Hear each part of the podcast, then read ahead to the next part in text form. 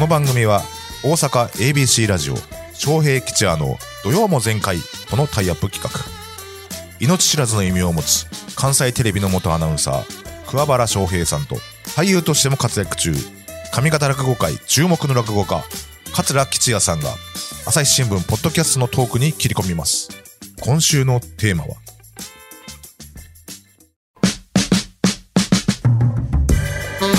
もっとハッとポッドキャスト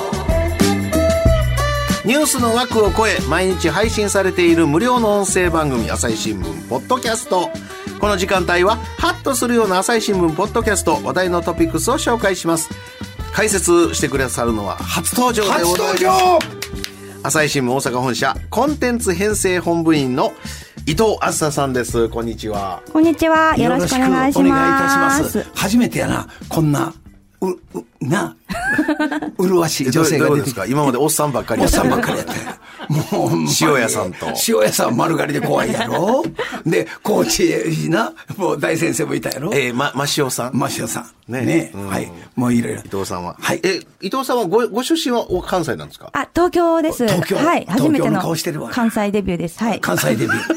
な。もう聞いて、地方局、秋田、宮崎、で、東京行って、で、大阪。なはい、ずっと点エリー々トと。街道まっしぐら。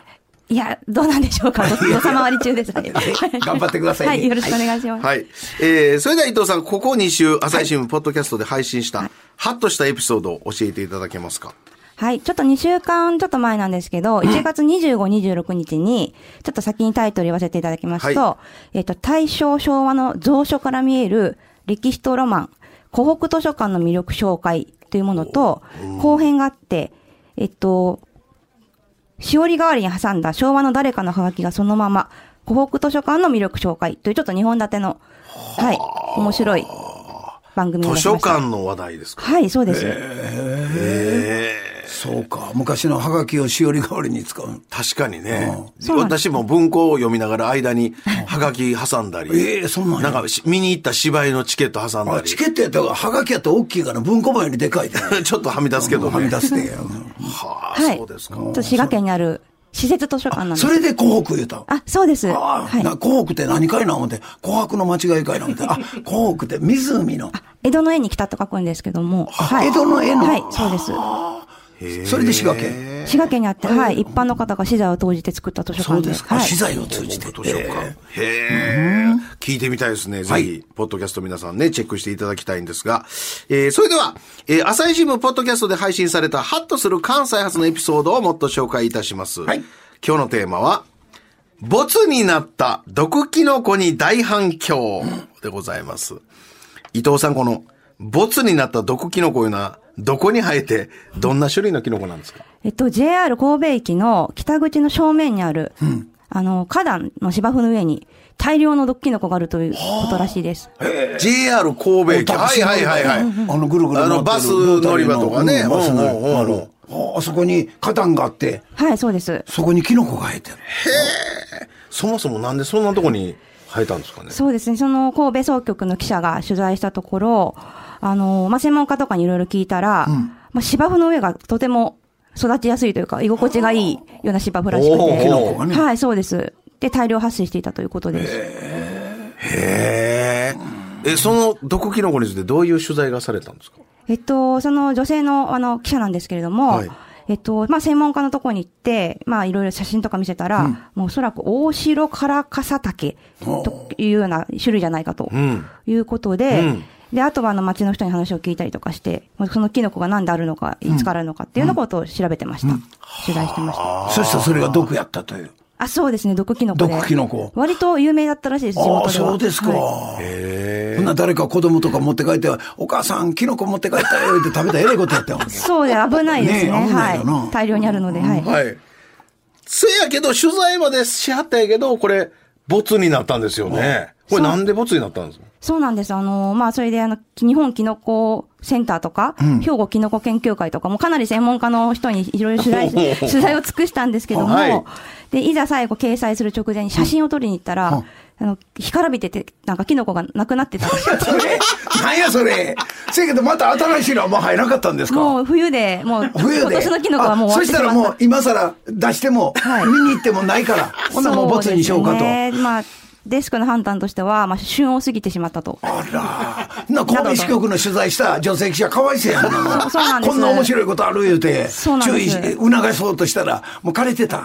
ほんで、ボ ツ。もうすごい取材を何何ヶ月もしたのに、ボツになったということ伊です藤さんも、おあの、秋田とか宮崎でそんなんありました取結構材に行ったらボツやありますね君ボツだ言われて。ありますありますえはいあなるほどな。そう、そう、翔平さん、それがね、記事がボツになったんですけど、あることがきっかけで、もうその何、普通に記事に載る以上の反響があったんですなんでやろはい。一体どういうことかは。それをポッドキャストちょっと聞いていただこうということでございまして、タイトルは、ボツになった毒キノコに大反響。新聞に載る記事だけがニュースですかというテーマですね。ナビゲーターは最新聞ポッドキャストの木下光大さんと神戸総局の黒田沙織さんです。私はその、あの、一応上司に、あの、抵抗しつつ、はい。まあ抵抗しつつ、まあ、無理だったので、うんうんうんまあ、ちょっとふてくされた顔をしてただけなんですけど、 まあ、ちょっとその、ふてくされた感じがうんうん上司にうまく伝わったのか、うんうんうん。上司は代わりに神戸総局のツイッターでつぶやこうという提案をしてくれましほうほうほうあて、総局の持っている公式のツイッターですね。はい。うんうん。ね、従来の新聞の記事にするには、さっき言ったような理由でかからないけど、うんうん。まあ SNS で発信する分にはいいんじゃないかっていうので、ツイートをすることになりまして。なるほど、なるほど。それで、どんなツイートをはい。で、上司が思いついたのが、あの、ハッシュタグ、記事にできませんでしたっていうものでですね。ハッシュタグ記事にできませんでした。なかなかはい。聞いたことのないような感じですけど。そうですよねうんうで、ん一応その、そのハッシュタグをつけて、うんうん。今言ったような、あの、毒キノコが大量に生えていて、うんうん掲載しようと思ったけど、全部枯れてしまいましたっていううん。うんのを、うんうんはい、あ、つなぶるほやど。きそまの経し緯をた。含めてですね。うん。ツイッターで、SNS で発信したら、これが反響があったいうことですかそうです。共感も呼んだりとかあったみたいですね。はい。あほんならみんななんでこれなくなったんやろとか、そんなんかな、枯れる。お互いに毒やからお互いに枯れてもたんやろか、そんいなやことないかー、な。どうなんやろうねね。えあそれでみんなわっと盛り上がって。盛り上がってねえ。ええほんならまた来年出てくるかもわかりません。そうですね。あの、毎年入ってるので。ねえ、はい毎年入ってくる から。皆さん注意してください。いや、私、あの、神戸で降りてな、神戸キラカに向かう時もありますけど、はいはい神戸そんなキノコを目にしたことないな。なあそれも、この黒田さんいう記事が最初に見つけたんやろか、記者が。あ、こんなとこにキノコ生えてる。いえね、ツイッターか何かにもともと話題になってたみたいで、まあはい。神戸駅きっかのけははい花壇にキノコがそう生えでてする。か。えー先ほどもちょっとね、翔平さんから、あの、聞いたんですけど、あの、伊藤さんもその、何書く、あの、紙面書くときにその記事でボツになったいうのが、たくさんあるんですかありますね。まあ、事件系で裏が取れないのもありますあしし、ああタレコミって情報提供とかもらって、うんでで、取材したらちょっと事実つかめなかったとか。はい。せっかく書いたのに、ボツ、がっかりしますね、記者として。そうですね。でも、ねえ載せられないって言われたら、まあ、しょうがな載いせ。られないって言われたらね。そうですわな。ああ記者のジレンマやな。これはええと思ってあたけどの、朝日新デス聞の人たち、その、神戸総局は、そのカウンアカウント持ってはりましたけど、はい記者それぞれがツイツイッターとか SNS のアカウントは持ってたりするんですかあ、そうですね。あの、全員ではないんですけども、申請して、あの、もらって、個人でやってる人もいます。結構多いせでやす。けど、俺ここまで取材してんけど、ボツなってんなとはつぶやけないですよねあ。まりない例ですね、これは。クはねえはい。それこそ第二朝日新聞、伊藤あずさですよ。 ちょっと問題なるで、それ な。問題になるから。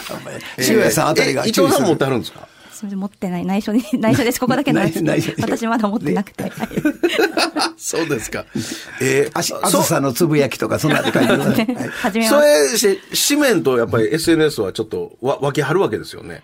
あ、まあ、紙面とかデジタルの記事を紹介することもありますし、まあ、取材過程での小話とか、あーそういうのも、あの、つぶやいたりしてます。はい。なるほどね。もう俺もやな。面白い。いや、ねほんで、このポッドキャストではね、いはまたそういうことをそれがな喋ってくれはるかそうそうらね。なうん。新聞ではなかなか載らへんもんな。翔平さんもその何、放送局っていうカンテレで、はいはいあの、言うたら何、記者の人もおったやろうおっし、たうん。こんなおもろい話あるよとか、そんなもん放送できるかとかな。もうそんなんばっかりや。やっぱいろいろね。うん友達でこんなんやってるもんねんけど、ニュース言ってもらえませんが、アホ言う てなそんなの出せるか言うてなるほどね。難しいですね。な。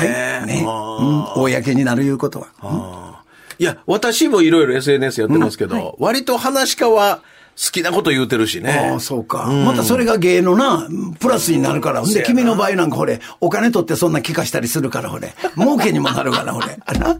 まあまあそうですよね。は、はいいははいいえー、この他、あの、伊藤さん、ポッドキャストで語ってることありますかえっと、あそうですね。あの、まあ、SNS のあり方というか、新聞記事だけじゃなくて、まあ、いろんな人と触れ合うきっかけ、ということで、まあ、ちょっとどういうふうに挑戦していきたいなっていうようなことを、はい、語り合ってました。ああ、そうですねそれはもう新聞社もな、て放送局もせやけれど、これからどんどんどんどん新しいね、読者とか視聴者を獲得せないかん時代ですから、はほらもう記者のこの腕、頑張ってくださいよ、伊藤さん。なんや、今日は伊藤さん初めて。ええ、そうそう。まともなこと言うやないやの。今までおっさんばっかりやったから。 ほんまに。来週また塩屋さん来たら、ええ塩屋さんごま すの。はいはいはい。はい、ぜひ皆さん、朝日新聞ポッドキャスト、ボツになった毒キノコに大反響、チェックしてみてください。聞き方は簡単です。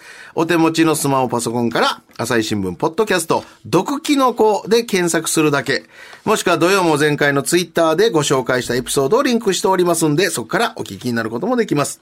さらに、私たちが喋った今日の放送内容を、来週金曜日17時、朝日新聞ポッドキャストの中で配信予定でございます。こちらもチェックしてみてください。